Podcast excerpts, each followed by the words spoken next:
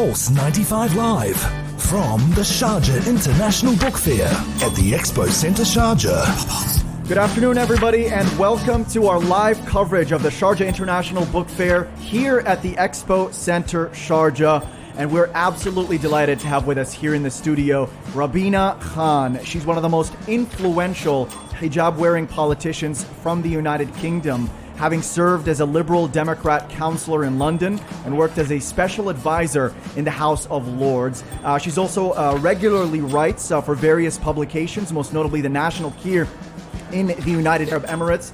And we're very excited because your mem- memoir came out uh, this year. My hair is pink under this veil.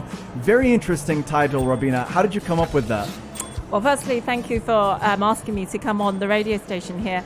So, My Hair is Pink Under This Veil was written after an interaction in 2015 when I stood in a very difficult um, election. And so this white man asked me what colour my hair was under my veil, and I said it was pink. I didn't, though, ask him what colour his hair was before he went bald. So, so it is those kind of interactions as a Muslim woman that you have to respond to when someone from the West asks a question you respond in a humour, you challenge those stereotypes, you dispel the stereotype of what someone might have of the Muslim woman. Yeah, and, and can you tell us more about, because this is something that's uh, key to your book, the experiences of Muslim women in the West, especially veiled women. How would you describe the current perception of those women? Are there any negative stereotypes that persist to this very day? So I think what we have to look at is post 9/11. So the narrative around Muslim women and the Muslim community in the West, particularly in the UK, was often demonised by the actions of 9/11, and so we found ourselves in a place where the Muslim community in the UK were polarised, and the victims from that community were Muslim women. They were demonised. the narrative around them was often about oppression, the inability to do something. And if you wore the hijab, then obviously you were some kind of fundamentalist. And so that narrative was taken from us, and the people excluded from that debate were Muslim women. Fast track 20 years later, you now see a movement of young Muslim women in the UK who've taken their narrative back to tell stories that, for example, they can be GPs, they can be doctors, lawyers, people in public life. And what they've done is, is challenge that stereotypical image of a Muslim woman to show that actually modesty and the veil is something that's unique to the Muslim identity, whether they are of different cultural backgrounds, and to be able to express that. And I, uh, for example, in my area that I stand as a, as a councillor, I have young women who are bot bloggers who, who use the modest um, wear, and we only have to look at the modest wear value, the way that young women have taken that and turned it into a fashion industry. So it is about challenging perceptions of the Western um, world about Muslim women and telling our stories and not having someone else tell our stories. I've got to touch upon this because you know nowadays if people go over to London, they'll see how multicultural it is, how multi-ethnic it is. Very, very uh, big uh, Muslim um, uh, communities have sprung up as well, which is really good to see. Uh, but we'd like to touch upon the inspiration of the book. Uh, you talked about how your parents moved over to Kent at the start, um, and uh, if we can quote something from your book, which says, "We were fish thrown on a shore, wriggling hopelessly, trying to get back to the sea." Very, very powerful words. Yeah, Talk to us about to paint the picture for people to understand your book of what the situation was back then, mm. and does it still continue? So I, I, went from Bangladesh to the UK when I was three years old in 1975. My father went to the UK when he was 19 years of age. And so we lived on a street where we were the only family of colour. Forget being a Muslim, we were the only family of colour. And I went to a school where I was the only child of colour. And in that school, I still remember the Christian faith was very, in fact, it enriched my life. So we used to say the Lord's Prayer before we had our lunch, we had an assembly, we had hymns. But one thing for sure was there was no one like me in a book that I read. There was not a brown person that I came across in the books of 1975. The books were Janet and John. Janet had blonde hair, blue eyes, and so did John. And so there were these roles there that never reflected us. And the very first time I saw a woman of colour in a book was Pocahontas. Mm. And Pocahontas is the Native American um, indigenous people of the America of America, and she was there. And the only reason I came across her was because we were going to study her. Pocahontas had gone to the UK during her time, and she had been buried near, very much near where we lived in Kent. And that was really important. But I do remember the white privilege and the racism that was there. So I, I still remember because I was brought up in, I, I don't know, you, you must know Charles Dickens, who's the most mm, significant. Yes. Yeah. Of course. Yeah, so Charles Dickens Town is where I grew up. And I still remember as a child when we walked through the high street, my father used to take us on a Saturday because he loved the library. Libraries were very important in my household. Books were very important. And he used to encourage us to read David Copperfield, Oliver, Oliver Twist, all of mm. these books. And as we walked along the high street, there was a bakery called Mrs. Bumble's, and it's still there. And in those days, in the early 80s, we as brown children had to wait outside the No uh, the bake yeah in the bakeries, and the white children would be allowed to go in with their parents. And my father used to go in, and he used to purchase these donuts. We were desperate for these donuts. They were beautiful, baked on the premises. And the woman, very very white, and I still remember her red hair, Wow. and would want us as little brown children standing outside and holding each other's hands while we sort of um, squashed our faces against the window. And she used to tap on the window and say, "Move, move." And then I still remember years, years later, when I was 13, and I thought about this woman, and I decided that I would go in there.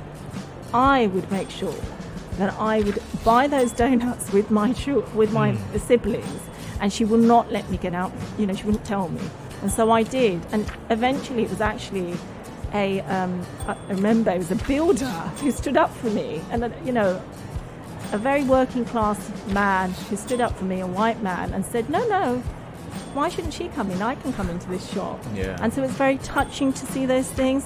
And we, as we moved along, what's enriched that community is the fact that we've been able to engage and share cultures. And just as we're doing here at the Sharjah Book Authority, um, festival here, it is about exchange of ideas and it is about the perceptions of people. And if you have this communication, it really will build a huge amount of awareness, not just of the Muslim community, but of the Arab world here. No, certainly very important. I've got to touch upon this as well. Now, being a politician as well, um, you, you're always thinking that if I speak my words, if I write it down, if it's published out there as well, it could potentially backfire. If I speak up of what's happened, you know, the experiences I've been through. Did you ever have those thoughts, and and and uh, did, was it also a motivating factor for you to say no? Uh, that you know, the truth needs to be told. People need to be aware of what has happened. For you to be growing up uh, in, in the UK during those difficult times. Well, yes, most certainly. It has. To, I mean, I had my own thoughts about, and it was daunting writing the book. Yeah. But it was COVID that helped me write the book. So you sat at home, and my agent, and, my, and particularly my mother, and my family, especially my sister, said you have to write them down. Okay. People need to know in the Western world what a Muslim woman has had to go through, whether it's in public life or in the workplace. From the times I still remember um, in, in a workplace, someone asked me to take my veil off, my headscarf off, because they thought I was might be really hot. And that question, "Are you hot under that veil?" It's such a question that's often asked. Oh, no. And I think it's important, not just because for myself, but for the rest of young Muslim women coming through. And I say this, I had a visit yesterday as part of this tour to a, um, a secondary girls' school in just outside of Sharjah, and I was touched by one of the things the young women asked me. A brilliant school, and it's full of young, bright young women who are coming forward, and the Arab world should be proud of them. And it's led by a women, you know, all women teachers. And she said to me, Do you think that the barriers in the future will be removed for Muslim women to participate and to make us, our voice known in this world? And I said, No, I will hmm. never say to you that these barriers will be removed because we just don't know. And the struggles that you face will always be there. It is how you can use your own identity to find that strength. Um, I'm really actually, um, I'm very fond of how you've delivered to the readers the experiences of British women and what they endure or go through um, because of wearing the headscarf. So, um, could you share with us one of the most, let's say, hardest experience that's, uh, experiences that you've encountered? uh, as a hijab wearing Muslim woman.